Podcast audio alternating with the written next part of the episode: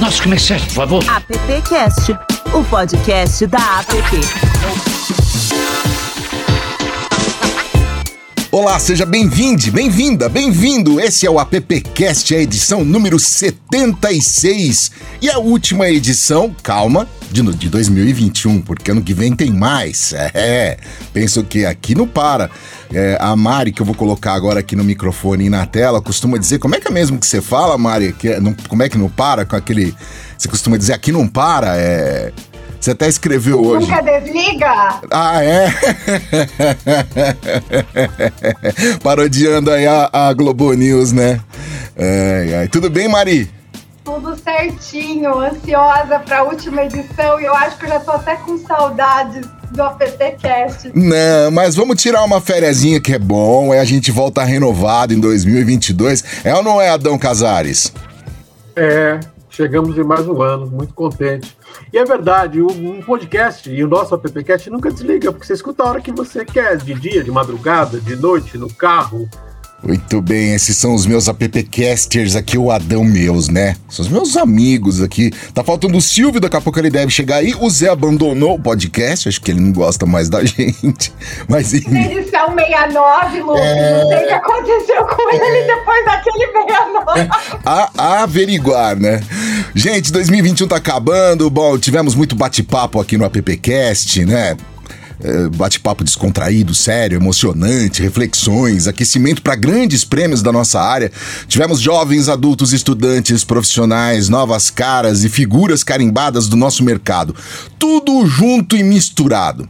E esse nosso último episódio do AppCast de 2021, a gente tem dois convidados que vão fazer um exercício de futurismo e falar sobre o que vem por aí. As principais tendências de 2022. Eu vou começar por uma professora aqui, eu vou começar por uma professora aqui que, olha, Oh, eu, eu, até fizeram uma brincadeira aqui, Badu, que de 11 a cada 10 profissionais do interior paulista tiveram aula com você. Tudo é bom, Eliane? Né, a Eliane é publicitária, professora, palestrante, conferencista e deixou a gente com sede agora falando que a gente tinha que terminar a conversa esse ano com um copo na mão, hein, Eliane? Eu vou cobrar, viu? Vamos lá, Lê. Pode me chamar de Badu, viu? Be beleza, Badu. É que assim, é, a gente começa assim, né? Igual visita quando a gente vai. Ô, oh, tudo bem, né? Final da noite já tá aquela bagunça. o Passete já passou por aqui. Passete, tá tudo bem com você, rapaz? Opa, tudo ótimo. Oi, pessoal. Obrigado pelo convite. Já passei, é meu, minha segunda vez aqui no. É, então, ou seja, já é de casa, já, né? Já tem a chave. o Luiz Gustavo Passetti é LinkedIn Creator, jornalista, editor, consultor de inovação, mediador, curador, podcaster. E apresentar podcast para um podcaster é complicado. Palestrante, indicado ao prêmio Comunique-se 2021. Foi quando ele esteve aqui com outros convidados. E claro que ele é um bom perguntador e hoje está aqui para tanto para responder como para perguntar também, né, Passete? Ah, que delícia. É, é, legal ficar do outro lado, só que eu sempre, como a gente está muito acostumado a entrevistar as pessoas, a gente, às vezes eu fico pensando, o que, que eu estou falando, né? Mas é muito, é muito legal estar aqui do outro lado. Dá uma, é, no comecinho dá uma relaxada, é legal bater um papo. Muito bem, chamamos essa galera aqui para a gente trocar uma ideia sobre o que vem por aí, né? Com quem você quer começar? Mari Cruz. Eu vou começar com o Passete, porque esses dias eu vi uma entrevista dele em que ele falou, né, que o mercado muita se fala tanto de ele trabalha com inovação, marketing, é, e aí se fala tanto de inovação, de marketing, e ele comentou que muitas vezes o mercado não está fazendo básico. Quero saber, Passete, qual básico o mercado não está fazendo? É, muito bom, muito bom. Eu acho que assim, é, eu vou pegar um exemplo sobre trabalho. A gente falou tanto sobre trabalho, a gente falou tanto sobre. A gente acha que a gente mudou a nossa forma de trabalhar durante a pandemia, e de repente a gente está voltando, né? O, o ritmo está voltando, e tem empresas, por exemplo, que já quer que as pessoas estejam totalmente no escritório.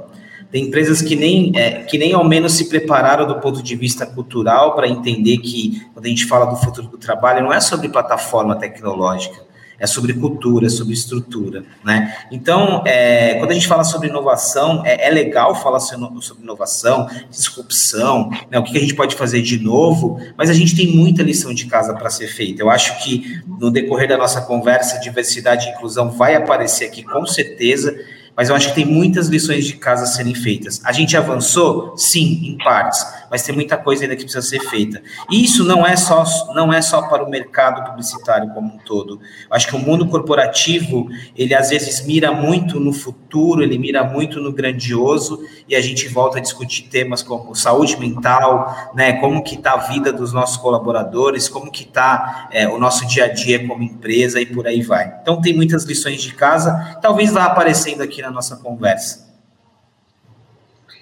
Posso fazer um. Posso dar um pitaco, Mari? Dois, é, três, cinco, Badu. eu sou meio, eu sou meio entrona, assim, tá? Desculpa, Passati. Mas assim, eu acho que essa coisa da saúde mental, você tocou num ponto super importante, porque tem, tem uma, uma pressão com os profissionais que trabalham na área de propaganda que vem é, muito do, do, do, anunciante, né?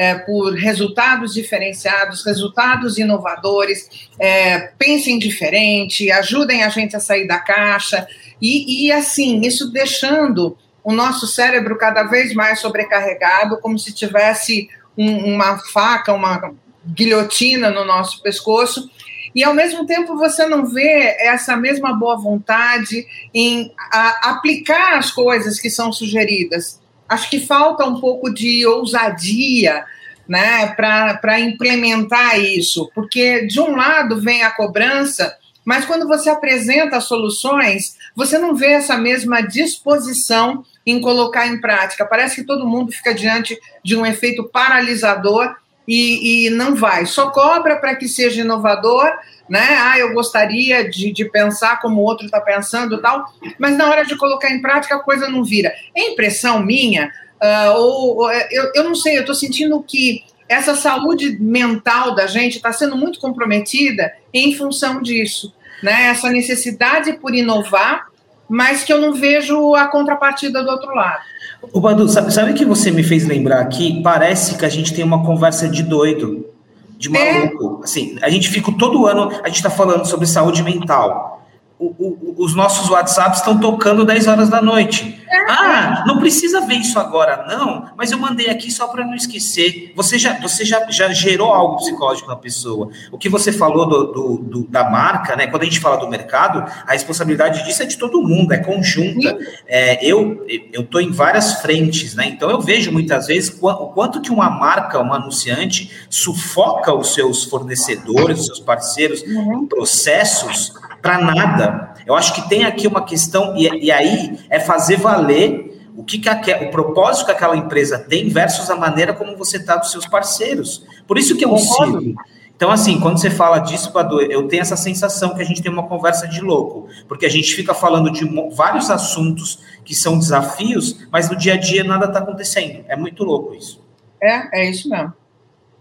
Eu, eu, eu, eu, costumo ser muito otimista nas coisas que eu falo, mas em relação a esse caos que a gente viveu e está vivendo, é, eu tenho um pouquinho disso, sabe? Eu acho que a gente não avançou em muitas coisas, mesmo que a gente esteja falando de muitas, muitas é, coisas. É, mesmo, mesmo em relação. Desculpa se eu tiver me, me excedendo, tá? Mas, assim, mesmo em relação à diversidade, né? A gente sabe que, que, por exemplo, até acredito eu que em função dessas características que estão levando a gente a pensar um pouco mais na, na, na nossa saúde mental, nesse movimento YOLO, né? You Only Live Once, é, vem fazendo com que as mulheres venham gradativamente resolvendo abrir mão da carreira publicitária. Né? É, não sei, foi, não sei se você viu essa pesquisa, foi publicada recentemente, que as mulheres estão deixando mais é, o, o, mercado publicitário, o que era justamente uma, uma contrapartida muito mais presente no passado, né? Eu acho que tem a ver com isso também. O Adão coçou a cabeça. Vem para a roda, Adão. Opa, lá vem, lá vem. Eu, eu, eu, não, eu não cocei a cabeça, eu estava quieto. Mas muito bom estar tá aqui. O Passete sabe, eu sou fãzaço dele, sigo ele muito até, e aproveito muito do que ele escreve. Mas eu estava vendo assim, eu trabalho em três frentes, né? Trabalho de casa já faz tempo, e é uma loucura, porque você tem o WhatsApp, tem o PC, tem o computador, e quando você vai descansar, se eu quiser falar com o paciente ou com a Badu, eu vou usar o WhatsApp. Aí se eu quiser relaxar, eu vou ver o Netflix. Quer dizer, virou uma profusão de tela na vida da gente que você chega à noite e você não sabe porque o seu olho não para de piscar, né? Tá uhum. confuso também. Eu falo, puxa vida, né? Porque até o seu relax é digital, né? Então você vira digital, digital, digital, digital. Eu acho isso tá muito apertado mesmo, tá? A minha vantagem é como sou mais velhinho que vocês, eu já estou mais tranquilo em casa, mas para vocês vai ser mais duro, tá? Deixa eu te perguntar, perguntar para vocês, duas perguntas e uma mais digital. O que vem depois do TikTok? O metaverso é uma realidade aumentada requentada? e aí, Badu, você vai ou vou? Não, uh, vai você. Eu só quero fazer uma introdução, tá? Eu acho que, eu não diria que é uma realidade aumentada, requentada, mas talvez uma experiência digital contextualizada em função das técnicas e tecnologias que a gente tem hoje. Porque se a gente pensar no que era o Second Life há um tempo atrás, e um pouco do que é o The Sims também, a gente está vendo isso dentro de uma configuração mais aprimorada tecnologicamente. E aí agora eu jogo para o Passete. Eu, eu, super concordo, Badu. Eu, sei, eu, eu acho que eu já usei essa frase, eu uso sempre essa frase, eu acho que ela está até gasta. Quando a gente fala de tecnologia, conceito, eu gosto de usar a frase Don't believe the hype, que é uma frase da banda Public Enemies e tal. É, por quê? Metaverso, ele está causando todo esse frição e tal, mas metaverso, como você disse, Badu, ele, o conceito dele como tecnologia é de muito tempo. Não é algo novo. O conceito de tecnologia, o conceito do espaço virtual. Eu tenho acompanhado no LinkedIn alguns publicitários que tiveram projetos de marcas do Second Life, por exemplo, reivindicando, né? Do tipo, caramba, eu fiz isso com, é. eu fiz isso com Vivo lá no Second Life e tal. Mas o, o primeiro ponto aqui, eu acho que é assim, por que, que a gente está falando, no último ano, a gente está falando mais de metaverso? Obviamente que tem um efeito do Facebook aqui. E aí eu faço um alerta aqui: o, o, o Facebook ele, ele tem dinheiro e ele tem mídia e acaba é, é, monopolizando um pouco das conversas. Mas dia desses eu publiquei uma matéria que tem quase 250 empresas, é um gráfico, quase 250 empresas que já que têm soluções ou ferramenta ou tecnologia para o que a gente está chamando de metaverso. Então, primeiro, metaverso não é sobre Facebook, não é sobre meta. Metaverso é outra coisa. É, segundo, metaverso como um conceito único, ele não existe. Ele é algo em formação. A gente não sabe o que vai ser. A gente não sabe o que vai ser esse metaverso, mas a gente consegue olhar para vários metaversos, né? A indústria já tem o seu metaverso há muito tempo. É, agora, os games e as plataformas e outras plataformas têm os seus metaversos. Exatamente hoje, no dia que a gente está gravando, aliás, ontem, a Nike anunciou a compra de uma startup especializada em ativos virtuais. A mesma Nike que já pediu uma, um registro de patente da sua marca para ativos virtuais. Uhum. Mas só para não me alongar, porque o metaverso ele leva para várias conversas, eu acho que assim, tira essa espuma do que é metaverso e olhe para o que pode ter de oportunidade para sua marca ou para você no longo prazo. Porque o metaverso ele é sobre interação, mas ele também é sobre e-commerce, ele também é sobre negócios, ele também é sobre criptomoedas, é sobre investimento. Então, assim, tira, sai do hype, mas olha para aquilo que está se formando. Certeza sobre o que vai ser o metaverso, a gente não tem. Mas é muito além do que o Facebook. Puxa vida. E assim, pode falar, Badu, pode falar, Badu. Não, eu tinha colocado, o, desculpa, Badu, do TikTok. Não, também. pode falar, Casares, pode falar. O que, que, nós temos aí? Vocês que tem, estão mais na frente, o que vem depois do TikTok? Que vocês venham, têm uma visão do que eu não consigo ter daqui. E o Clubhouse? Começamos o ano com o Clubhouse. Ah. a, a volta dos que não foram. Depois que eu participei do Clubhouse, o negócio esfriou completamente. Mas deixa pra lá, né, Adão? Eu, on, ontem eu entrei por curiosidade no Clubhouse. É, é, impressionante. Mas é sobre isso também, assim. Eu acho que é uma análise do tipo, por que que naquele momento específico o Clubhouse causou aquele, né, toda aquela euforia para nós para alguns dos brasileiros que tinham iOS naquele momento, né? O que, que tinha ali? Mas só pegando a pergunta do Adão sobre o próximo TikTok, eu acho que assim, é, definitivamente quando a gente fala de rede social mainstream, É, talvez 2021 tenha sido o ano do TikTok no Brasil. A gente teve outras plataformas que se destacaram, a Twitch, por exemplo, mas é, o TikTok teve um ano é, bem interessante. Mas a gente teve a chegada do Quai, a chegada não, né? O Quai está aqui desde 2018, mas a, a estruturação de uma área comercial para o Quai. Mas respondendo a sua pergunta, e até pegando no exercício de futurismo do Ale, eu, eu vou olhar um pouquinho para fora das redes sociais mainstream. Se você me falasse qual vai ser o próximo TikTok em 2022, eu diria, vou dar um exemplo. A gente está falando, é, os relatórios de tendências estão falando muito sobre os microvídeos, né? Até aí não é novidade, né? TikTok também é sobre microvídeo. Mas o que, que aconteceu especificamente agora nessa Black Friday? É, muitas plataformas, muitas empresas olharam para o live e-commerce de outra forma. O Mercado Livre criou uma vertical de live e-commerce. A Natura tem um, um hub de live e-commerce para as consultoras. Eu aposto, e aqui é uma aposta, tá? É um exercício até sem meio, sem compromisso. Mas, por exemplo, o Mercado Livre tem live e-commerce para os milhões de sellers que tem dentro da plataforma. A Natura, a mesma coisa. Eu vejo uma descentralização de rede social com esse conceito e eu vejo é, é, empreendedores usando um pouco mais, né? Só dando exemplo do live commerce. Então, talvez eu olharia um pouco para as redes sociais corporativas baseadas em vídeo, dando exemplo de Mercado Livre e de Natura. É, e acho que vai continuar sendo um ano importante para o TikTok. Não sei como que o Quai pode se comportar, né? Porque eles investiram bastante, estão crescendo bastante. Mas eu olharia para essas, essas redes corporativas. Eu, eu, concordo com, com o Passetti nesse, nesses pontos, né? Porque, na realidade, o que a gente está falando, o vídeo, ele sempre vai encantar seja micro, seja ele o tamanho que for, na plataforma que for, o vídeo é envolvente, ele é encantador, né? E, e, na realidade eu, eu acho que é bem por aí mesmo, essa coisa de você sair dessa busca pelo mainstream das mídias sociais e vir para coisas mais direcionadas, mais nichadas, mais adequadas às perspectivas de experiência de consumo que o seu cliente está buscando.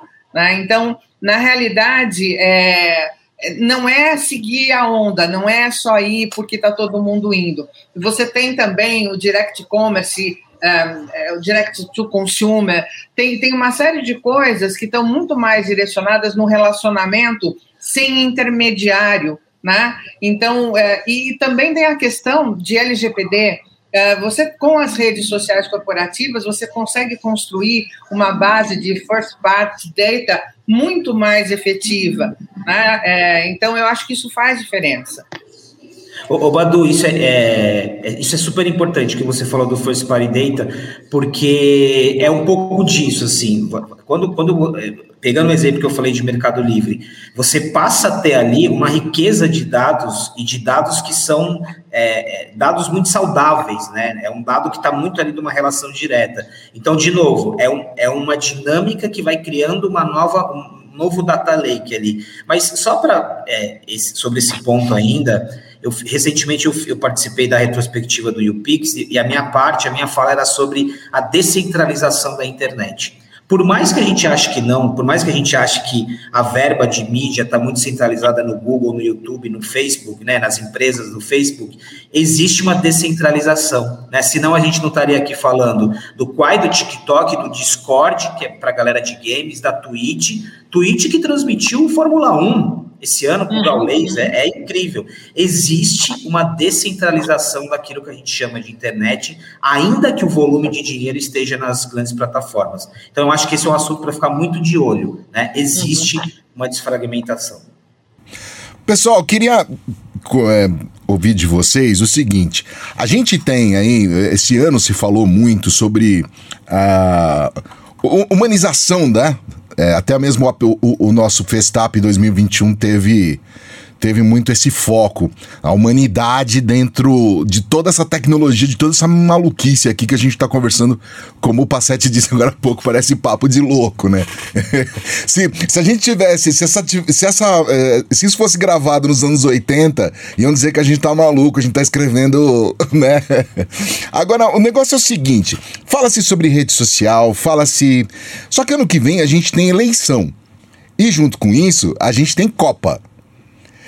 E cada vez mais marcas estão aí à mercê de toda a sorte do mundo de alguma confusão ou opinião que vem alguém e dá. A gente teve exemplos esse ano aqui muito fortes sobre a influência de opiniões e o que essas marcas tiveram que rebolar aí para poder se colocar e tudo mais.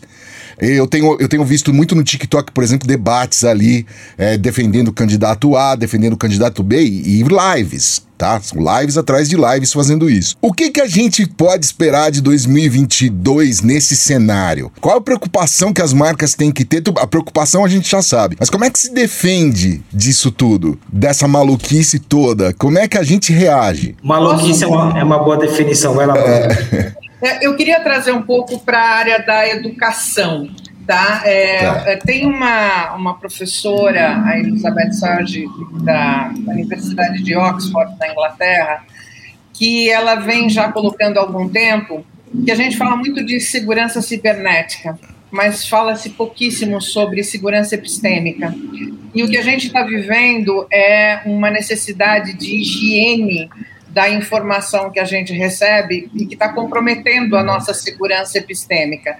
Né? Então, vou falar uma coisa que não é segredo para ninguém: em tempos de excesso de informação, credibilidade é um dos recursos mais escassos que a gente tem. Então, diante disso, eu acho que vai ser um ano muito complicado, uh, de muita guerra informacional, de distorções muito fortes e que, infelizmente, se a gente não tiver ancorado em boas fontes, em boas curadorias, nós vamos ter problemas muito maiores, é, não só para a gestão do país, mas para a democracia mundial como um todo. Eu acho que, que é um problema muito sério, que a gente tem que conversar, tem que discutir, e é, acho que as mídias sociais, como um todo, têm uma grande responsabilidade sobre isso e as escolas, nós, formadores de opinião, a gente tem que prestar muita atenção nisso, porque segurança epistêmica passa a ser tão importante quanto a segurança cibernética, seja em que nível for. A curadoria vai fazer toda a diferença daqui para frente. Passete, pergunta de um milhão de dólares, Passete. deixa, deixa eu dar um exemplo aqui, até é, trazendo para o lado das marcas. Esse exemplo, ele, ele, é, ele não é sobre política, mas ele é sobre política. Faz alguns dias a Livap, uma, uma food tech, uma startup de alimentação saudável, a CMO da Livap, a Estela Brant, ela já foi da 99, ela já foi da Ambev, é, durante ali, é, durante uma campanha específica que a Livap rodou na, na, no YouTube, tinha ali o Esse Menino, né, aquele, aquele youtuber que viralizou por causa da Pfizer, o Douglas, o Douglas, o nosso, nosso jogador de vôlei, Douglas Souza, é, e do, nessa, nessa campanha tiveram é, declarações racistas e homofóbicas na plataforma, ali no YouTube, no, nos comentários. O YouTube não forneceu, o Google não forneceu nenhuma informação sobre a identidade das, dos criminosos. O que a Livap fez? Ela entrou com um processo judicial para identificar essas pessoas. É, a justiça deu, deu o direito para a Livap, para que o Google entregasse, e essa semana saiu a notícia de que a Livap identificou os criminosos e vai tomar as ações. A minha pergunta é: quantas marcas estão dispostas a fazer isso? E aí, jogando, jogando para o contexto político de 2022. Olha a responsabilidade da Livap. Numa uhum, campanha, uhum. quando a gente. Quanto tempo a gente não está falando de brand safety, a segurança uhum. das marcas, e aí numa campanha, numa plataforma que eu invisto tanto dinheiro, é, um crime sendo cometido e eu não tenho nem a condição de levar isso para a justiça? Primeiro uhum. ponto, quais marcas terão essa coragem que a Livap teve? Não sei. Eu realmente não sei. Segundo ponto, será que a gente vai evoluir da, do, do, da marca provocativa ou da marca que surfa a onda de fazer uma campanha que parece ser ali uma campanha corajosa? Mas será que nos bastidores ela está tomando a atitude que a Livap teve? Esse é, esse, é o, esse é o primeiro ponto. Segundo ponto, Google, Facebook, YouTube, será que vocês estão fazendo o suficiente? Será que uma atitude como essa, quando eu postei sobre essa questão do YouTube, várias pessoas me perguntaram: ah, mas de acordo com a LGPD, o Google, o, o Google não poderia fornecer. Mas tem uma cláusula específica quando a gente está falando de crime. E racismo e homofobia é crime. Então, assim, é, são dois pontos específicos, né? O quanto a gente vai evoluir de ser marcas provocativas que surfam na onda política ou não, e o quanto a gente vai tomar atitudes concretas de identificar criminosos nos bastidores. É porque, na realidade, a gente não pode ter mais marcas em cima do muro, né? Já é foi o tempo que você não tinha que ter um, um lado, agora você tem que ter um lado definido. Você tem que isso, deixar isso muito claro. Que foi isso que você está falando tem a ver também com o que aconteceu com a Bia do Bradesco, que uma inteligência artificial sofrendo assédio, né, de, de um monte de gente torpe, né, e que obviamente tomou uma atitude, fez algumas ações para colocar isso a público, né? Então eu acho que é exatamente isso. As marcas também vão ter esse papel de curadoria, vão ter essa responsabilidade de assumir bandeiras e ajudar a defender é, esse conhecimento, essa verdade que estão colocando em xeque. A gente teve o caso do iFood recentemente aí, né? Com, com um podcast, né? Com o, o, podcast Flow. É, só, um, só, desculpa me alongar, gente, mas Badu, só o que você falou sobre a Bia do Bradesco, e aí eu volto ao exemplo de Livap, o que também eu estou querendo dizer é o seguinte: não, não, não é mais sobre você ter uma campanha que parece, geralmente era assim, né? O Burger King ia lá, fazia uma campanha que tinha um, um, elemento político e todo mundo ovacionava o Burger King por causa daquilo. Não é mais sobre isso. Não. É sobre algo concreto. Quando o Bradesco fez essa ação com a, com a Bia e eu acompanhei, é, ok, ele levou para a comunicação, mas ele tinha um trabalho ali que envolvia uma plataforma tecnológica. Imagina uhum. o desafio de você é, é ter que ensinar para a Bia o que é assédio enquanto você está ali lidando com clientes. Então, é, assim, não é só sobre a comunicação de novo, é sobre algo muito mais complexo e muito mais profundo essa discussão. Mari. É, Passete Badu, é, a gente falando um pouco de marketing, né? Uma hora a gente diz, ah, marketing orientado a dados, orientado a cliente, enfim. É, o marketing está orientado a quê e quem? Ou está desorientado? Porque... Fala sério, né, gente? É muita informação, é muita coisa para o CMO, é, para quem está na cadeira de marketing. É, vou começar com o Passete. Eu tive, esse ano, eu tive uma experiência, eu, mergulhei um pouco mais no tema Martech, né, que eu acho que muitos de vocês é, acompanham esse assunto, Martech, às vezes a gente limitava a Martech só a uma startup que oferece soluções para marketing, mas é mais do que isso. Eu acho que, de fato, existe sim uma desorientação, que é normal, mas existe também, eu acho que existem algumas camadas. As empresas, e aqui as empresas, eu não vou generalizar, mas muitas empresas se estruturaram muito bem quando a gente olha para o marketing, é, nessa conexão do marketing com a tecnologia, né? Para pegar um Itaú, por exemplo, que tem uma estrutura robusta de Martech, para pegar uma Ambev, a gente evoluiu. Né? O marketing hoje é, é de algumas empresas está muito, ele está ele tá escalável, ele está veloz, ele é muito sobre dados, ele é sobre ferramentas. Mas no meio dessa conversa toda, voltou, acho que no começo a gente falou sobre humanização, né? Voltou o desafio da humanização. Em que ponto que essa ferramenta que me ajuda a falar com milhões de pessoas quebra o meu propósito de falar de um para um? Uhum. Eu acho que essa é uma discussão que apareceu muito. Então, assim, tecnologia pela tecnologia a gente resolve. Mas e o que vem depois? Né? É, é, eu acho que quando, quando a Mari fala sobre essa desorientação, eu acho que faz sentido sim, né? A gente se resolveu do ponto de vista de tecnologia, mas e agora? Tem coisas que a tecnologia não vai dar conta. O exemplo que a Badu disse da Bia do Bradesco não é sobre tecnologia, é sobre outras coisas, né? Então eu acho que tem uma discussão que vai correndo em paralelo, sabe? Eu concordo com o Passetti e eu acrescentaria o seguinte: na realidade, o marketing não está nem desorientado e nem orientado para quê? Ele está em orientação, ele está em processo de orientação. E isso é uma coisa que vai continuar assim forever. Né? Se você achar que você está definitivamente pronto para qualquer coisa, é o primeiro indício que já está na hora de separar e aposentar a chuteira.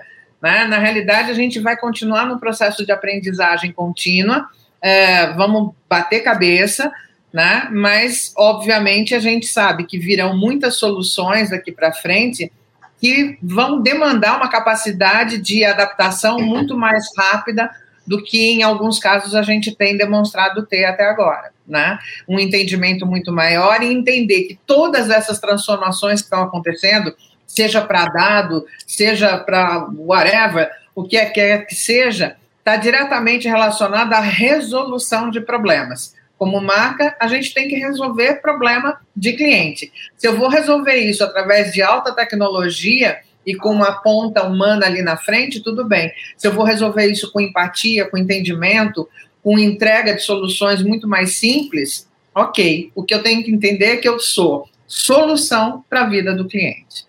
Tem, tem um ponto, desculpa, Ale. Imagina, imagina, vai nessa. O, o Badu tem um ponto super legal aqui sobre é, essa orientação que é o seguinte, a gente, a gente vai, vem discutindo nos últimos anos o papel do CMO, né? Até um assunto que já ficou batido, mas ah, o CMO perdeu relevância, ah, o CMO ganhou relevância. Nesse momento, o marketing, e é que eu estou falando em relação à estrutura corporativa, o marketing, ele realmente, é, essa busca de orientação é porque assim, o marketing hoje, ele tem a interlocução direta do CEO e do CTO e está tudo junto. Às vezes o marketing está propondo uma solução que não é uma solução originalmente de performance ou de branding, é uma solução de negócios. Então, uhum. é, corporativamente, as empresas também estão nesse processo de, de, de se orientar, né? É, imagina hoje o que, que a interlocução do marketing, o tanto de interlocutores, se antes ele falava com determinados parceiros, com uma agência, Hoje ele fala com muita gente, dentro e fora da companhia. Então, acho esse ponto é muito legal, essa busca pela orientação do marketing e das empresas como um todo. Acho bem legal isso. Gente, é uma coisa que sempre vem à tona aqui na, no, no AppCast e também nas reuniões que a gente costuma fazer na app é e a academia? A academia está preparada para tudo isso? E aí eu queria ouvir todos vocês, tá? Mari, Adão, academia. Como é que se. O Adão que já teve ali na, em ação na sala de aula, a, a Badu que está em ação o tempo inteiro. E aí, vou começar pela Badu. Alê, não. Não está por um motivo simples, tá? A gente tem é, toda uma, uma, uma orientação, vamos dizer assim, né? É, de práticas é, pedagógicas, de ementas educacionais, que são muito rígidas, muito engessadas, e que para você fazer uma adaptação mínima numa grade curricular, num currículo junto ao MEC, isso é um problema muito complicado de ser resolvido, né? Então você tem problemas de ordem política para chegar até o MEC e conseguir fazer isso a própria academia está muito cristalizada em conceitos uh, muito relativos ao passado. Então, a gente estuda muito passado, mas a gente fala pouquíssimo de futuro, do que vem pela frente. Né? E isso é uma coisa que uh, a gente precisa começar a trabalhar junto aos nossos alunos. Né?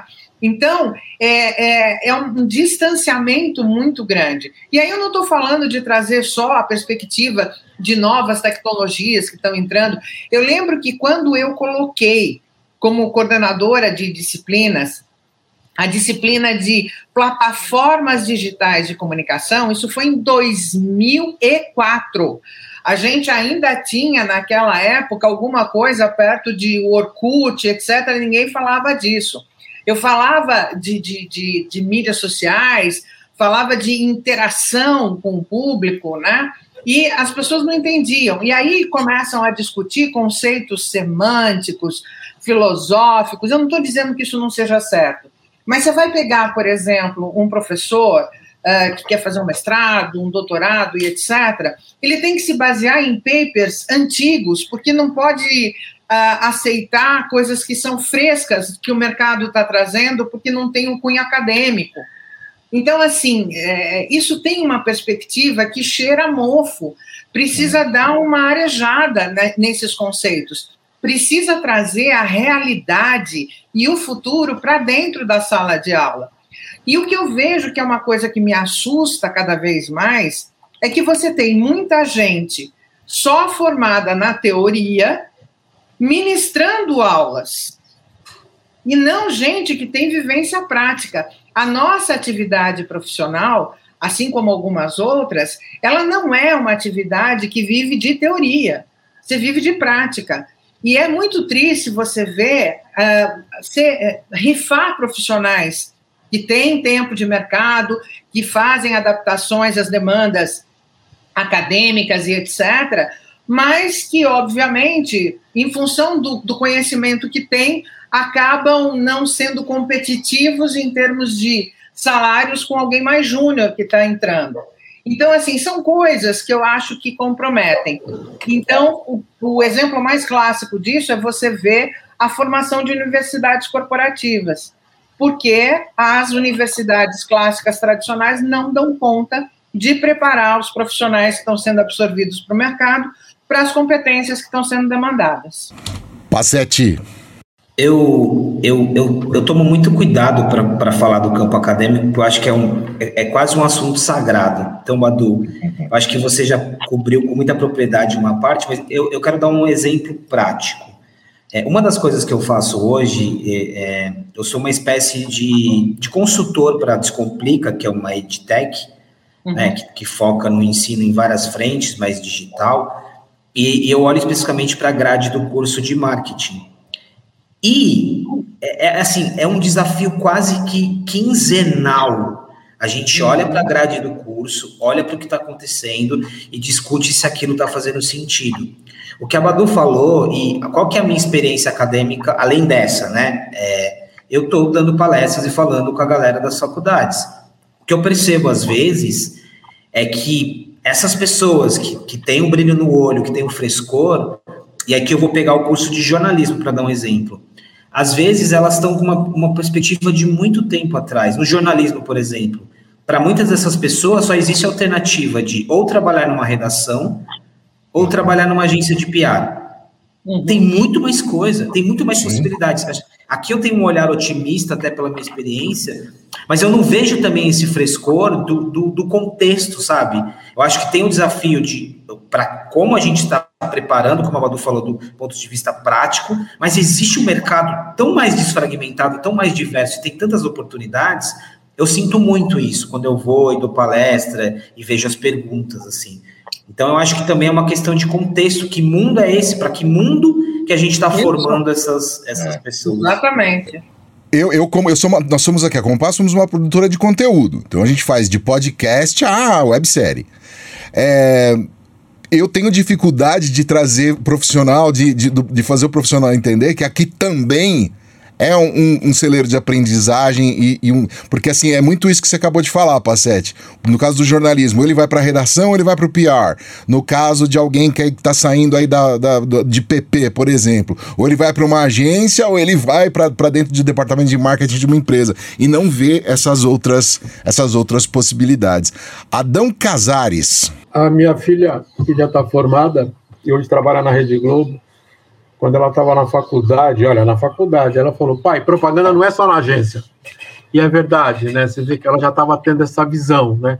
Que eles fazem o curso achando que vão para uhum. a agência. Propaganda em todo lugar. O Abadu, como disse o paciente, cobriu bem, mas eu te digo, só porque eu saí da ESPN, porque eu fui convidado a sair, porque eu era um profissional já de 20 anos de propaganda, mas eu era formado em administração, então isso não batia com o currículo. Quer dizer, eles abriram mão da minha experiência. Não estou dizendo que eu sou o melhor ou o mais bonito, né? Mas é triste, né? Mas eles abriram mão da, da, minha, do que eu vivia, porque eu já tinha ali 10 anos de Fischer, já estava em outras vivendo, tinha Léo Burnet, o MAP nas costas, e eles pediram para mim sair porque eu não tinha. Adequação lado... curricular, né? Exatamente. Eu saí, tudo bem, foram seis anos maravilhosos, agradeço a SPN, não tem problema aprendi, me diverti muito. Inclusive, criei um torneio de truco ali no bar da frente, toda sexta-feira noite, funcionava bem, né? Pegando o meu caso, se eu fosse voltar lá atrás e encontrasse o Adão pequenininho, com 15, 16 anos, sabe o que eu falaria para ele? Não faz faculdade, faz curso técnico. A vida é curta e você tem que acelerar. Então, a faculdade hoje não vai te ajudar muito. É uma visão talvez tosca da minha parte, mas eu cairia para o técnico. A faculdade não me ajudaria muito, não. É assim que eu vejo hoje. Se eu me encontrasse lá atrás, seria esse conselho que eu daria para mim. E sabe uma coisa que eu tive a oportunidade de ver no Próxima, que eu achei sensacional, acho que o Pacete viu também, a, a iniciativa da, acho que era da Macan, né? Não era? Não, desculpa, da UMAP. Tem a, a, a sala, a UMAP. Você viu isso ou não? Que eles preparam profissionais para trabalhar na agência. Profissionais de comunidade carente, né? Que não teriam acesso, por exemplo, a um vestibular ou uma escola de elite uh, de comunicação. Então, isso eu acho legal. A gente está vendo cada vez mais essa, é, esse desprendimento da academia clássica para uma forma de, de, de instrução que é muito mais orientada para demandas contemporâneas, demandas muito mais presentes no, no, no, sereno nas costas, do que você ficar só preso na teoria. E, pelo amor de Deus, eu não estou desmerecendo a teoria, não é isso. Eu sou uma voraz consumidora de teoria, tá? Mas eu acho que uma coisa não vive sem a outra. Então, eu concordo com os dois colegas em, em gênero, número e grau. Mas eu acho de verdade que a gente tem visto as agências, as empresas, assumindo as funções que deveriam ser acadêmicas. O Passete ia falar alguma coisa, ele levantou deixa só, deixa, eu, é, deixa eu só puxar um pouquinho, tirar um pouquinho do mercado publicitário, para a gente entender que o desafio, eu não quero chover no molhado, mas o desafio ele é muito grande. Vamos olhar para a tecnologia, mercado de tec... e aí olhando mesmo para os cursos técnicos, uhum. é, o, o, mercado de tecnologia hoje tem um déficit enorme de contratação de profissionais. Recentemente o Quinto Andar, que é uma startup é, que é uma startup unicórnio, abriu um centro de inovação em Lisboa para conseguir trazer talentos de tecnologia. O Nubank, que está numa expansão internacional, fez IPO recentemente é, usa muito dos seus escritórios internacionais para ter talento. E aí eu digo para vocês, com, com essa ideia do trabalho híbrido, os brasileiros, a gente já tem o déficit da tecnologia e os profissionais brasileiros passaram, eles também passam a ter oportunidades fora do Brasil, mas eles também passam a concorrer com profissionais de tecnologia do mundo inteiro. Aí aqui volta lá para nossa questão política. A gente está perdendo a oportunidade de ter os nossos talentos alocados nas vagas que estão em aberto aqui e ainda é, perdendo numa concorrência global. Olha o nível e, e, olha o quanto que isso impacta na inovação. Olha, no, pensa em cinco anos, em uma década, o impacto que isso não causa na evolução de um país. Né? Então, só trazendo um pouquinho do olhar da tecnologia para a gente entender o quanto que essa discussão sempre é complexa e profunda. Né? Mari Cruz, diretamente do Condado de Campinas. Vamos lá. É, fazer uma pergunta para o Passete, jornalista, porque o Passete tem várias coisas, né? E eu acho, comentando aí a pergunta do Lupe, é, a gente tem sido colocado muito em caixas, né? Ou você é pesquisador, ou você é professor, ou você é. Você não pode ser mais que uma coisa, parece. E o futuro diz que você tem que ter, né? Existem mil possibilidades fora aí é, do mundo acadêmico. É, Passete jornalista, gostaria de saber se você sofre com o problema de fake news na, na, na sua área de atuação, né? É, com marketing, tecnologia e inovação. É, e qual a entrevista que você quer fazer em 2022 e por quê? Uau! deixa, eu, deixa, deixa, eu, deixa eu. Boa pergunta, hein, Mari? Excelente. Cara. Deixa eu voltar aqui para. Deixa eu voltar aqui para fake news. Eu acho que todos nós sofremos. Eu acho que fake news ela traz ela traz um ela traz pontos de atenção dobrados. Eu por várias vezes já olhei uma notícia e tipo causa aquela ansiedade jornalística do tipo caramba o que, que é isso e quando você vai ver não é bem aquilo. O mas marketing. Na sua cobertura, mas então, mas e na sua cobertura? Não do que a gente lê enquanto jornalista, né, de política e tal, mas você fazendo o trabalho de, de cobertura, de conteúdo. Então, na parte do marketing, o que eu já apresentei, assim, a fake news é um assunto, né? Eu acho que muitas vezes eu acabo focando muito na, mais na agenda propositiva, do tipo, como que, como que se combateu, o que fazer para se combater. Mas eu já, é, no caso do marketing, já tive casos em que uma, algumas campanhas é, campanhas que meio que bebiam um pouquinho dessa fonte. Sabe aquela campanha da pegadinha, que a gente conhece bastante? Isso aí, é, no dia de hoje, tem que tomar muito cuidado, que pode virar um, um problema.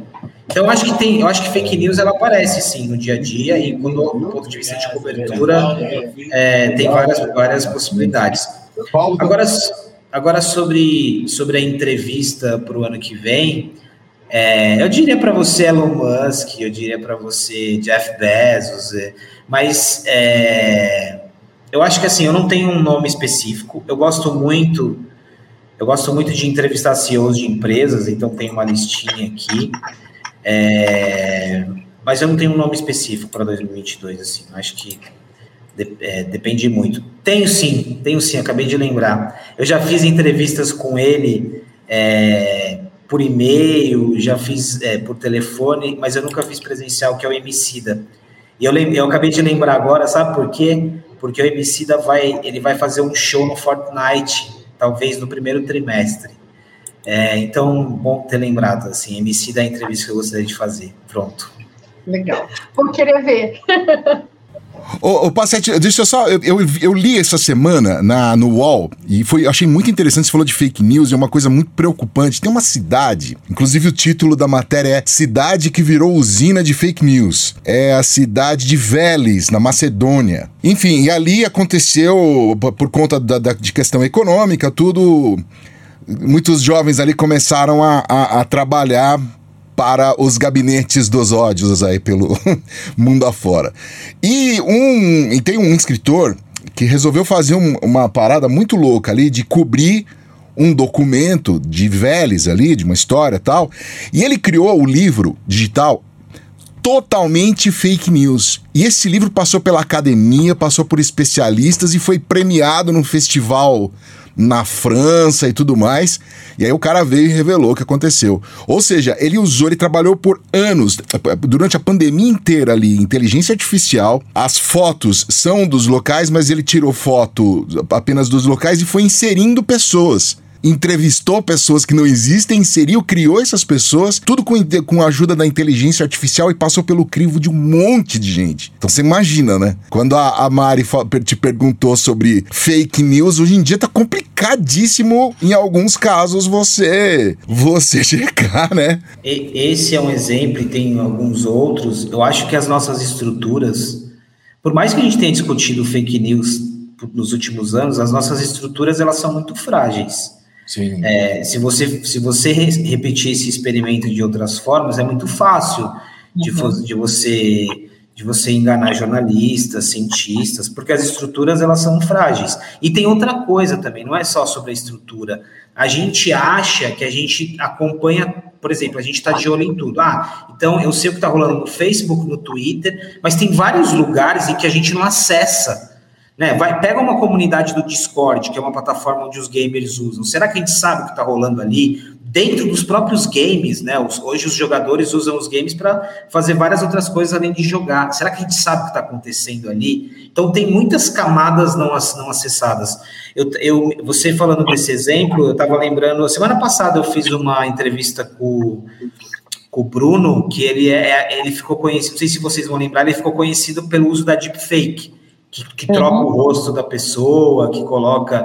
E agora ele está aplicando deepfake para o lado bom, né? Para a ciência, para a medicina. Eu lembrei de, dele também, mas deepfake foi uma tecnologia muito usada, principalmente uhum. na, na época do Trump, para poder, poder disseminar fake news. E hoje, inclusive, é, hoje não, né? Acho que foi anteontem, saiu uma matéria falando justamente dos riscos relacionados a deepfake que agora está tá muito mais complexo o negócio, né? Sim. Então. É, pode, é pode... o. Não, não, é o, é o Bruno Sartori que, que, que... mas aí sim, sabe tem uma, é, uma coisa, uma coisa aqui é, é o seguinte, de novo, e aí volta lá o meu o começo da minha conversa. A gente costuma, a gente costuma mirar na tecnologia. É, quando eu fiz essa matéria, essa matéria era sobre as abordagens positivas da deepfake. Talvez até o nome da tecnologia não ajuda, mas é, o meu objetivo era mostrar um pouco isso. Às vezes a gente mira na tecnologia e a gente esquece de olhar para o nosso comportamento humano, né? Então, uhum. tem, tem, um pouco dessa reflexão. Então, a deepfake, ela não pode ser demonizada, ela pode ser usada para muitas outras coisas. Mas isso, isso vale para tudo, né? É, sem dúvida. O problema é a intenção de quem está usando. É um probleminha de peopleware. Gente, eu sou o algoz desse programa aqui, eu tenho que terminá-lo. E a gente tinha combinado aqui de, de fazer um meio que um balanço aqui de 2021, né, Mari? Mas vamos deixá-los é, trazer aí um overview de tudo mais que eles acham que vem para aí em 2022, Lupe? Vamos, ué, você que manda aqui. Vamos começar pela Badu. Vamos em tópicos, né? É. Fala em tópicos. Bom, vamos lá. É, a entrada bastante efetiva de AVOD, né? Ou seja, de propaganda para viabilizar os streamings gratuitos. Vai chegar um momento em que a gente vai ver que não dá para todo mundo pagar todos os canais e aplicativos de streaming que tem e vai fortalecer ainda mais a ideia de propaganda, né? não uma propaganda intrusiva, mas uma propaganda inclusiva, né? em que a gente deixe de ter telespectador e passe a ter teleparticipador, ou vídeo participador, né? que ele seja parte ativa das peças publicitárias, enfim. Ah, bandeiras, né? definitivamente marcas terão que ter compromissos com causas, bandeiras cada vez mais claros e escancarados, né? não dá para se esconder atrás da dubiedade. E sim uma, presen uma presença muito maior de inclusão e representatividade, tanto nas peças publicitárias quanto na composição das equipes. Eu acredito muito nisso também. E busca por voz acelerada. Badu, oh, Passete. Passete, você me perguntou aqui, eu já coloquei até o link, vou colocar no, descri no descritivo, mas chama O Livro de Vélez, tá? Obrigada. Livro de Vélez. É, bom, para 2022 eu, é, são, eu vou falar de duas, dois temas específicos. Primeiro, o a-commerce. A-commerce. Por que, que eu estou usando? Quem usou esse termo foi o Scott Galloway, é, que é um professor, pesquisador, e, e, e, de novo eu volto a falar do e-commerce. É, a gente já vê movimentos em que as empresas de varejo estão se tornando grandes plataformas de mídia. Isso já aconteceu, já é realidade. Quando o Magazine Luiza faz um monte de aquisição, inclusive o Jovem Nerd, por exemplo, Canal Tech, e tem toda essa estrutura, ela está se tornando uma empresa de mídia. Quando eu falo de e-commerce, é o e-commerce do algoritmo. Né? É, as pessoas. É, é, é um engano achar que as pessoas querem mais opções. As pessoas elas estão fartas de opções nesse contexto, mais opção não é uma coisa boa, mas ajudar a pessoa a achar aquilo que ela quer, baseado em algoritmo, pode fazer muito sentido. Então, acho que esse ano vai ser um ano legal para falar sobre isso, e aqui você conecta varejo como mídia, o algoritmo mais sofisticado para ajudar as pessoas, e conteúdo em vídeo, live, aquilo que eu já falei. Outro ponto que conecta um pouco o que a Badu falou sobre inclusão, especificamente no mercado publicitário, esse ano a gente teve alguns avanços em relação à diversidade e inclusão nos prêmios, a gente teve alguns avanços em agências criadas especificamente por profissionais pretos que se destacaram, mas um alerta importante: a gente não pode contar com dois, três, quatro ou cinco, tem que ser estrutural, senão a gente sempre vai voltar no mesmo problema. Assim, o preto no topo não é, não pode ser só um, não pode ser dois, tem que ser vários. Então, acho que para 2022 essa conversa continue. Adão Casares, seu overview. Eu queria perguntar o que a Badu falou. Quer dizer que o streaming apertou tanto o cabo, o cabo e vai tomar o lugar dele, é isso? Porque se ele vai permitir comercial, é isso? Ele só queria a vaga do, da TV a cabo, da TV por é. assinatura? É. Na realidade, a gente já, já tem vivido isso com alguns streamings, né? Por exemplo, os streamings gratuitos como o Pluto TV, né? Que você tem, a própria Samsung TV uh, ah, tem feito isso, porque se você quer um conteúdo de qualidade, você tem que bancar profissionais de qualidade para produzir esse conteúdo. E na base da assinatura, não dá para viabilizar isso, a gente sabe, né? principalmente aos preços que são praticados.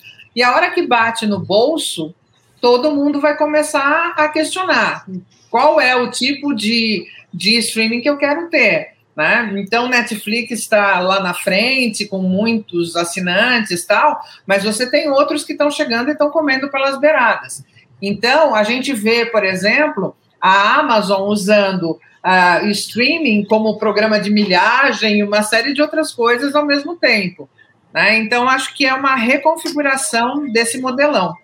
E sim, acho que deu uma canibalizada nas operadoras de TV por assinatura, sem dúvida. Ai, gente, para tudo que eu quero descer. Vai, vamos recomeçar tudo? O que vocês acham?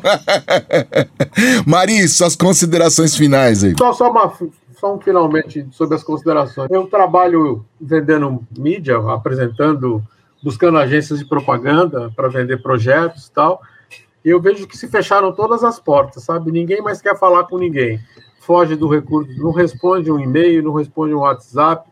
E eu queria que essa nova geração entendesse que o negócio existe para que todos existam, porque eles precisam de nós com oportunidades e não só quando eles precisam. Então, o negócio tem que voltar a rodar. Eu queria que o, o mercado publicitário, principalmente o de agência de veículo, retrocedesse um pouco pela um, alguns anos e voltasse gentileza gerando gentileza, sabe? É assim que eu gostaria de ver 2000, o próximo ano. Eu quero agradecer vocês. Eu gostaria muito que a humanidade tivesse no centro de tudo isso cada vez mais e que um dia nós já é, não a gente não tinha nada disso e a gente também se se se, né, se comunicava, compartilhava coisas. Eu gostaria muito que em 2022 a gente fosse olhasse mais para a humanidade. A gente está vendo cada vez mais aí uma certa um certo azedume nas relações aí que eu gostaria muito de ver o, o contrário, né? É, e que a, a, tecnologia e que o nosso mercado, principalmente a nossa indústria, passe a ser é, a ter essa sensibilidade de perceber também que certas coisas já não são mais toleráveis, não dá para ficar em cima do muro, né, Badu? É, né, né, né, Passete? Não dá mais. Então é isso. Queria agradecer demais a Badu, queria agradecer demais o Passete e você, Mari, que vai falar agora neste instante. Eu quero complementar que eu quero ver em 2022 muitas primeiras vezes, porque aqui no AppCast esse ano a gente teve algumas primeiras vezes, né? A gente viu aí uma chapa negra sendo eleita aí no Clube da Criação e a gente convidou o pessoal do Clube da Criação. A gente teve mulher no prêmio da APP, com a contribu prêmio Contribuição Profissional, a grande maioria mulher. A gente viu muitas mulheres se destacando esse ano, essa diversidade é, se destacando de fato e não só na teoria. Então, eu quero muitas primeiras vezes, contar muito. Nunca antes na história desse país tivemos uma mulher é, presidindo a OAB, nunca antes na história desse país tivemos uma chapa negra. É, quero muito isso ano que vem, contar muito essas histórias, ouvir essas histórias e acreditar que esse a gente está num período de transição, de muitas mudanças, porém para melhor, né? E sendo sempre otimista, é claro. É isso aí, é muito legal, né? A gente poder acompanhar tudo isso de perto. Eu sou da. Eu comecei a minha carreira com letra 7, né? A gente fazia tudo na mão acho que o Casares também, e agora a gente tem a oportunidade de ver todo o avanço tecnológico, e sim, não somos meros espectadores, mas somos protagonistas de todo esse processo evolutivo e, se Deus quiser, muitas primeiras vezes pela frente, Mário. E para mim, vocês estão tudo comunista aí, tá ok? Vamos terminar, vamos terminar esse AppCast 76, né? Felizes aí, foi um ano muito bacana. 2022 a gente tá de volta com mais edições, com mais, é, mais gente bacana como vocês aí participando aqui da nossa edição. Um beijo para todos, para todas. Eu queria também agradecer a App Fique por dentro de tudo que está acontecendo lá na app em appbrasil.org.br e também aqui na Compasso agradecer a nossa turminha aqui que edita, monta, distribui o appcast. Beijo para todo mundo e feliz Natal, feliz ano novo, feliz tudo aí para você, tá bom? Beijo. Appcast, o podcast da app. Acesse appbrasil.org.br.